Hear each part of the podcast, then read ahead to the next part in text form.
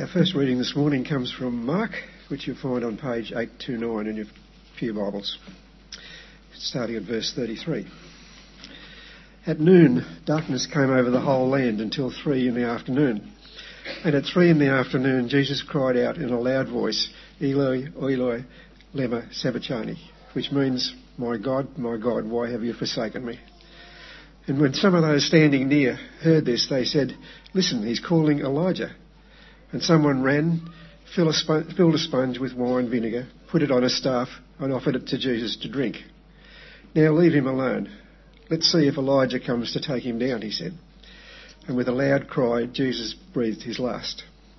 And the curtain of the temple was torn in two from top to bottom. And when the centurion who stood there in front of Jesus saw how he died, he said, Surely this man was the Son of God. And our second reading comes to us from Joshua, uh, which you'll find on page 171. 170, starting, verse, verse 2, starting at, sorry, chapter 2, verse, starting at verse 1. Then Joshua, son of Nun, secretly sent two spies from Shittim. Go look over the land, he said, especially Jericho. So they went and entered the house of a prostitute named Rahab and stayed there the king of Jericho was told, Look, some of the Israelites have come here tonight to spy out the land. So the king of Jericho, Jericho sent this message to Rahab Bring out the men who came to you and entered your house, because they have come to spy on our whole land. But the woman had taken the two men and hidden them. And she said, Yes, the men came to me, but I did not know where they'd come from. And at dusk, when it was time to close the city gate, they left. I don't know which way they went. Go after them quickly, you may catch up with them. But she had taken them up to the roof and hidden them under the stalks of flax that she'd laid out on the roof. So the men set out in pursuit of the spies on the road that leads to the fords of, of, the Jordan. And as soon as the pursuers had gone, the gate was shut.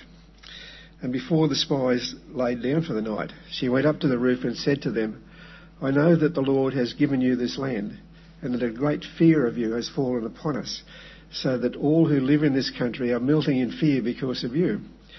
We have heard how the Lord dried up the water of the Red Sea for you when you came out of Egypt, and what you did to Sihon and Og, the two kings of the Amorites east of the Jordan, whom you completely destroyed.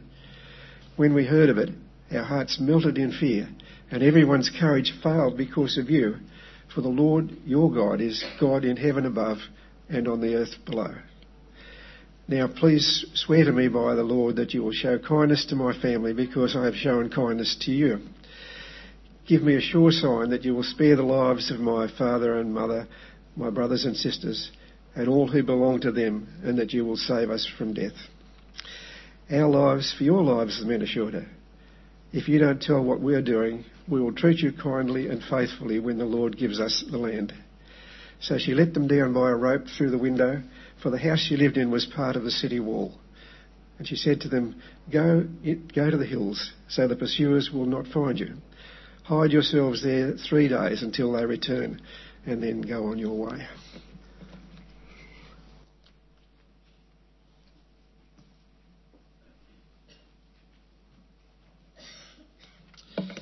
Well, a great little story. Uh, brothers and sisters, we'll pray in a moment, but let me just make a comment uh, for those who are new amongst us.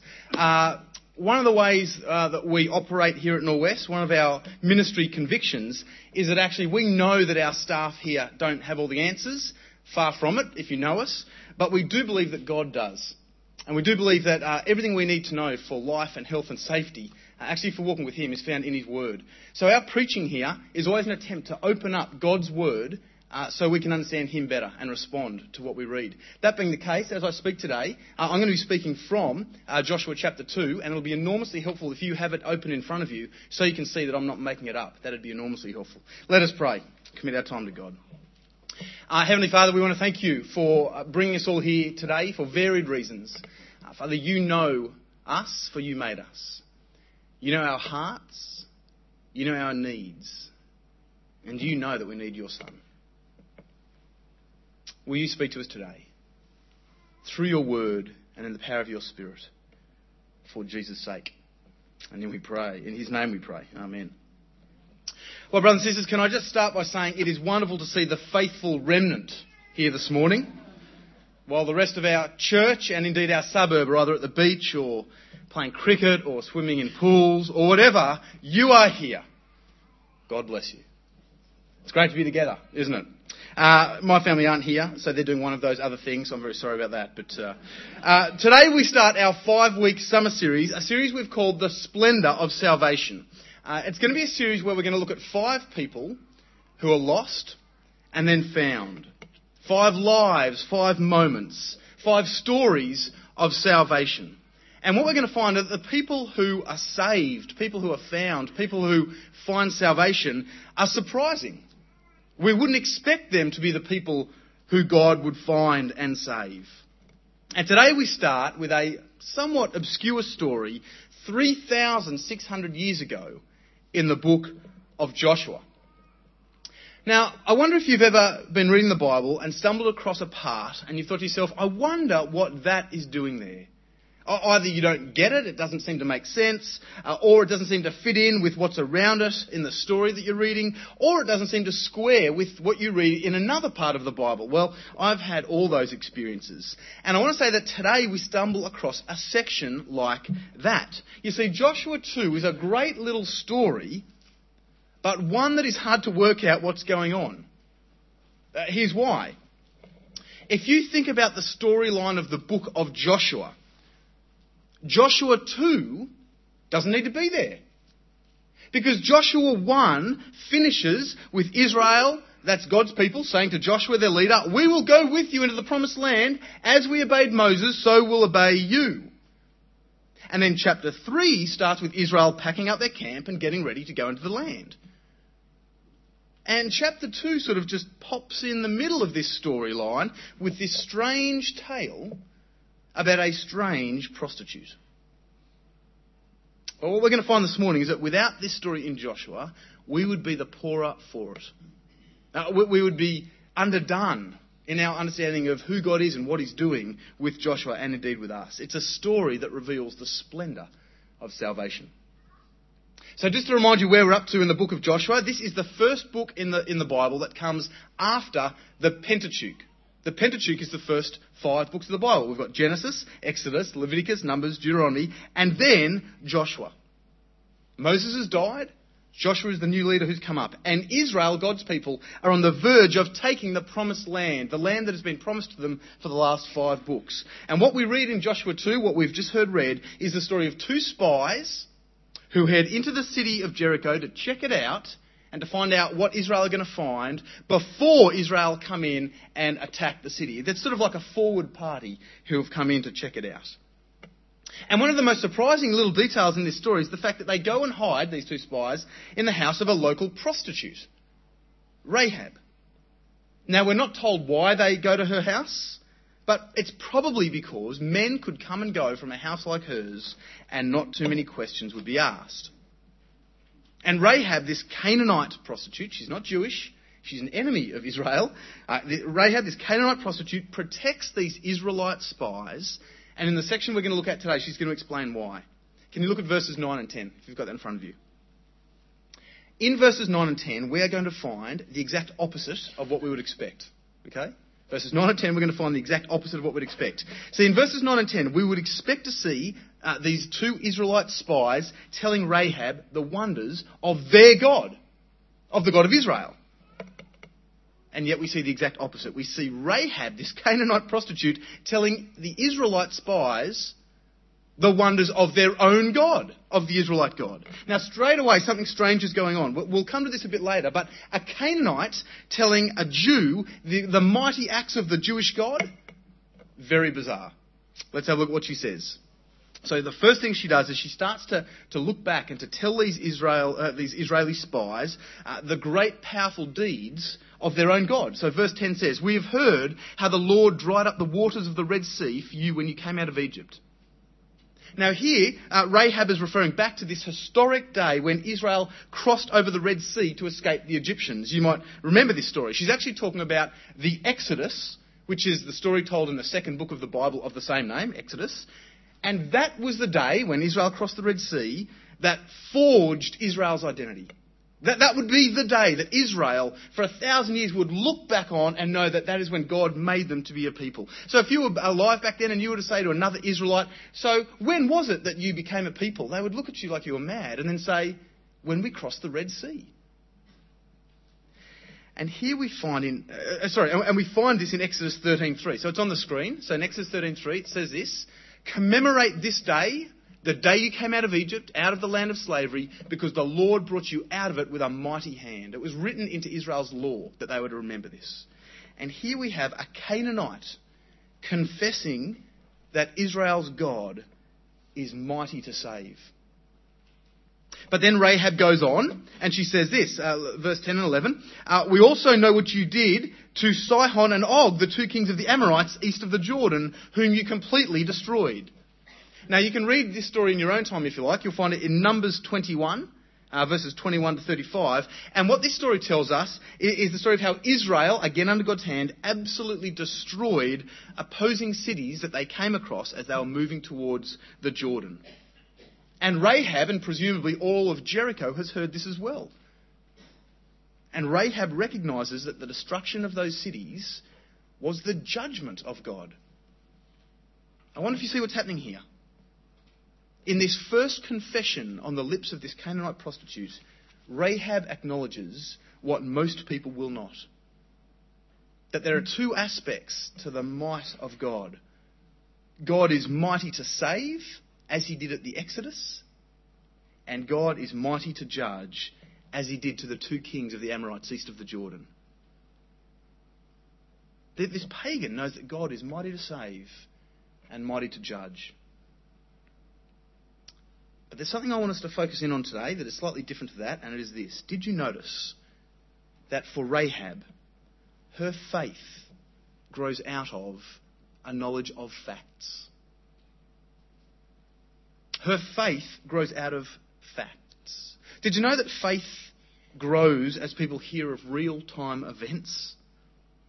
That's certainly what we see here. The basis of Rahab's faith did you notice that? Was hearing with her ears these mighty acts of God, these incredible times in history when God had acted with power and might in ways that seemed unbelievable, and Rahab heard and believed.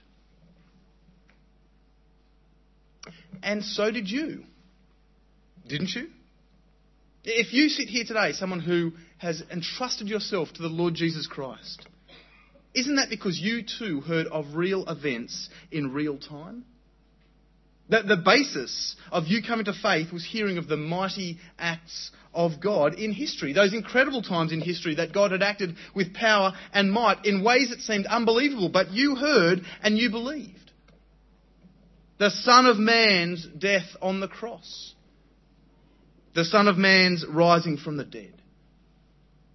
If you are a Christian, they are, those historical events are the underpinning of your, of your relationship, your faith in God.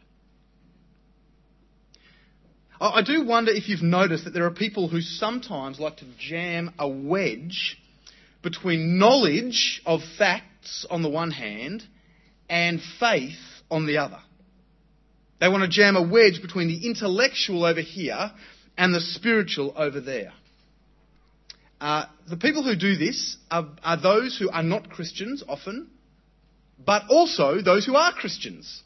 That is to say, there's a lot of people who fall into this trap. So sometimes you'll hear people who are not Christians pit faith against knowledge, and you'll hear it some, uh, you can hear it in a range of ways, but sometimes you'll hear it like this. Oh, look, you believe in Jesus, and that's good for you, but I believe in science. Have you heard that? Of course you have. Uh, it is, of course, a false dichotomy or diversion. You can actually, I mean, newsflash, you can actually believe in Jesus and science, recognizing that they answer different questions. But it's not just non Christians who, who pit these things against each other. Christians can do it as well. It just looks a bit different. So sometimes I will hear Christians say, Look, Pete, I'm not really into theology, I'm more into action. I know if you've heard this. I don't think Christians should bog themselves down in dogma and doctrine. They should get on with serving the poor. Now, there might be some amongst us who actually hold to this view. To which I want to say to you, that is also, and similarly, a false dichotomy. It is very possible to be into both theology and action. Indeed, as J.I. Packer, that uh, wonderful Canadian author, has put it, theology is for doxology. What's doxology? It's worship.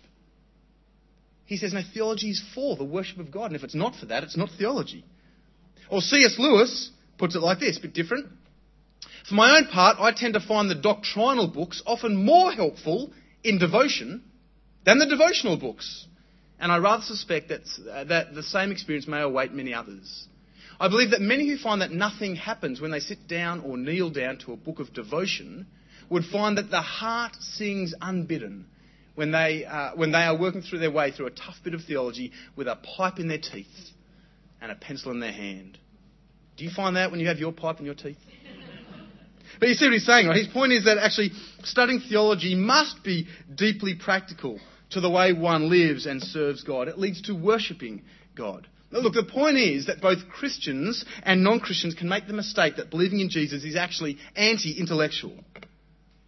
And Rahab shows us that that is rubbish. Absolute rubbish. Rahab is not anti intellectual. Rather, her faith in God is rooted in and falls out of and grows out of God's amazing acts in history and her knowledge of them. To those here who aren't Christian, uh, uh, Rahab would say, Look, it's not faith versus knowledge for me. My faith is based on knowledge. Uh, to those here today who are Christian, uh, Rahab would say, Look, it's not theology versus action. My actions are based on my theology, my knowledge of God. And friends, this, of course, influences and informs what we do here as God's people. The way we preach, the way we sing, the way we think. Uh, what we do is we study God's Word in smaller groups as we share the gospel with people around us. Primarily, what we do here at Norwest, what you do, is we repeat God's amazing acts in history. For we know that out of this, faith grows. So that's Rahab's first confession. She reveals the might of God, both being mighty to save as well as mighty to judge. But then her second confession uh, reveals the majesty of God. So look at verse 11. Is what Rahab says. When we heard about it, she's now referring back to verse 10, God's great, those historical acts of salvation and judgment. When we heard about these things, our hearts melted and everyone's courage failed because of you. For the Lord your God is God in heaven above and on the earth below. Now, please notice very carefully the second part of her statement here, where she says, For the Lord your God is God in heaven above and on earth below. For those words, almost verbatim, were the very words that Israel were to proclaim. This was a fundamental rock, bedrock belief for the Jewish people. So in Deuteronomy chapter 4, this is what it says. Sorry, there's that quote. Everyone see it? Good. Next one. Okay, so Deuteronomy 4. Moses says to Israel as they camped outside the promised land, Acknowledge and take to heart this day that the Lord is God in heaven above and on the earth below. There is no other. And now here is one inside the promised land, a non Jew, laying claim to the very same promise. But look who says it. Here's another surprise. It is a pagan prostitute. Did you know that the very first person to acknowledge uh, that God is Lord of all in the promised land was not a Levite priest, was not a leader like Joshua, it was a common pagan Gentile hooker. I mean, her whole identity to us is revealed to us by her profession. The very first verse of this chapter tells us they went and entered the house of a prostitute named Rahab. Ever wondered why that detail is there? Why didn't it just say a woman, a lady? Now, before we answer that, I want to remind you of another similar confession. Uh, another person in the Bible who unexpectedly to us recognizes who God is. Can you remember in the Gospels, you know, Matthew, Mark, Luke, and John, uh, who the very first person was to confess Jesus to be the Son of God after he died on the cross? On whose lips were the cry, Surely this man was the Son of God? It was not a disciple. It was not even a Jew. It was a Roman centurion, a common pagan Gentile soldier. And I think the same point is being made in both stories, and it is this the majesty of God is for every tongue to sing. The majesty of God is for every tongue to sing. And if this is the case, if even common pagan prostitutes and soldiers can recognize who God is and proclaim his name, if we see God being recognized here by people of various ethnicities and various societal classes, then why are Anglican churches in Sydney so monochrome? Have you ever wondered that? If the gospel is for the nations, if the gospel goes out to people so different to us and draws them in, why not here? Why are Anglican churches in Sydney generally full of well educated, well employed, Anglo Saxon Australians? You know, a number of years ago I worked at Greenacre Anglican. Uh, Greenacre right next to Lidcombe. Uh, we were ministering within a suburb where 66% of the suburb spoke a language other than English at home. At the church I was uh, a member of in Greenacre, one family, one, was from a non-English speaking background. The vast majority of those non-English speaking people who lived around us were Lebanese in their background. There was not one Lebanese family in our church. The question is, why did that church remain this Anglo enclave? Look, that's a complex question, and there's a range of answers for it, which I'm happy to speak to you about after the service. But the fact is, about eight years ago, that church essentially closed down. Uh, of course, we're in a pretty different situation here where I think the demography of our area and the demography of our church actually match quite closely. I think what we have today here is a reasonable reflection of what is actually beyond the walls of this church. But here's my question Will it be in 10 years? As Sydney changes, as Baulkham Hills changes, will we end up being this mainly Anglo enclave within a diverse suburb around us? Well, let's not worry about 10 years. What about now? I think we should be asking ourselves the question is there anything that we do here at Norwest as a church that by its very nature welcomes some but not others? Not deliberately, these things are never deliberate, they're subtle, but are they there? Are there things we do that reinforces in some way that this church is for the successful, the well educated, the well spoken, the white? I'm talking about the things that we can't even see that might unintentionally reinforce the view that there are some who are more welcome than others in this place? Does our website say to the Indian people in our area, You are so welcome to come in here and hear the gospel of the Lord Jesus? Does the colour and nationality of our welcomers out the front say to the Sri Lankans in our area who turn up that our church is for you? Do the people up the front here who read the Bible and pray and preach say to the many Chinese people who are coming along here, if you love Christ, this church is yours. Is there anything that we're doing here that actually says Norwest Anglican is not for Canaanite prostitutes, not for Roman soldiers, not for single mums, not for those who are heavily tattooed, not for smokers, not for those who aren't like us? I hope not. But I fear so. And this is where those who are newer to our church family can help us. Because those of you who are newer have cleaner eyes. You haven't got into the culture here yet, which is a good thing for a while. And you can see things that we miss. And you can tell us. You know, the confession of faith on the lips of Rahab, I think, certainly encourages us to think about how we can do this better how we can be a place where every tongue, every soul, every colour can sing the praises of our Lord and God. Well, have a look at verses 12 and 13, because we see Rahab's final appeal here, her final confession. And it's a confession that acknowledges the mercy of God. Here's what she says. Now then, please swear to me by the Lord that you will show kindness to my family because I have shown kindness to you. Uh, again, you've got to remember who's saying this. This is not a Jew. This is a Canaanite, a person outside of Israel, outside of the promises of God. There's no promises of God explicitly for her, and yet we see a true confession of faith. Faith that can only have, faith that can only have been given to her by God.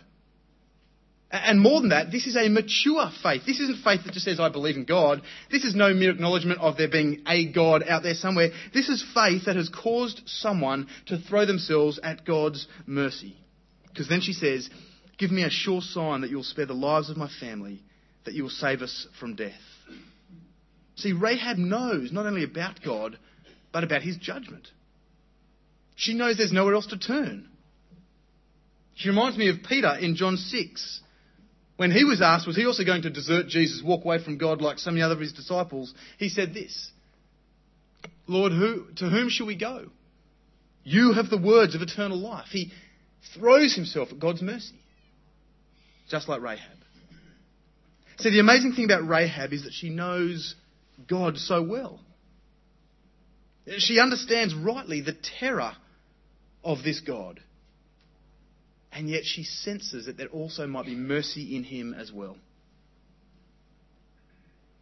And I wonder if we've lost something of this. I reckon we get the second part right. I think we understand the mercy of God, that he would send his only son Jesus to die on a cross for us because of his deep love he has for us, for this world. But I wonder if we have forgotten the terror of the Lord. Perhaps this is an angle we've let slip. Isn't it just possible that we all domesticate God to make him more comfortable for us? We've imagined God to be much more like us than he is. You know, in 1961, the American Christian writer A.W. Tozer, some of you will be familiar with him, said this The decline of the knowledge of the holy has brought on our troubles. A rediscovery of the majesty of God will go a long way toward curing them. It is impossible to keep our moral practices sound and our inward attitudes right when our idea of God is erroneous or inadequate.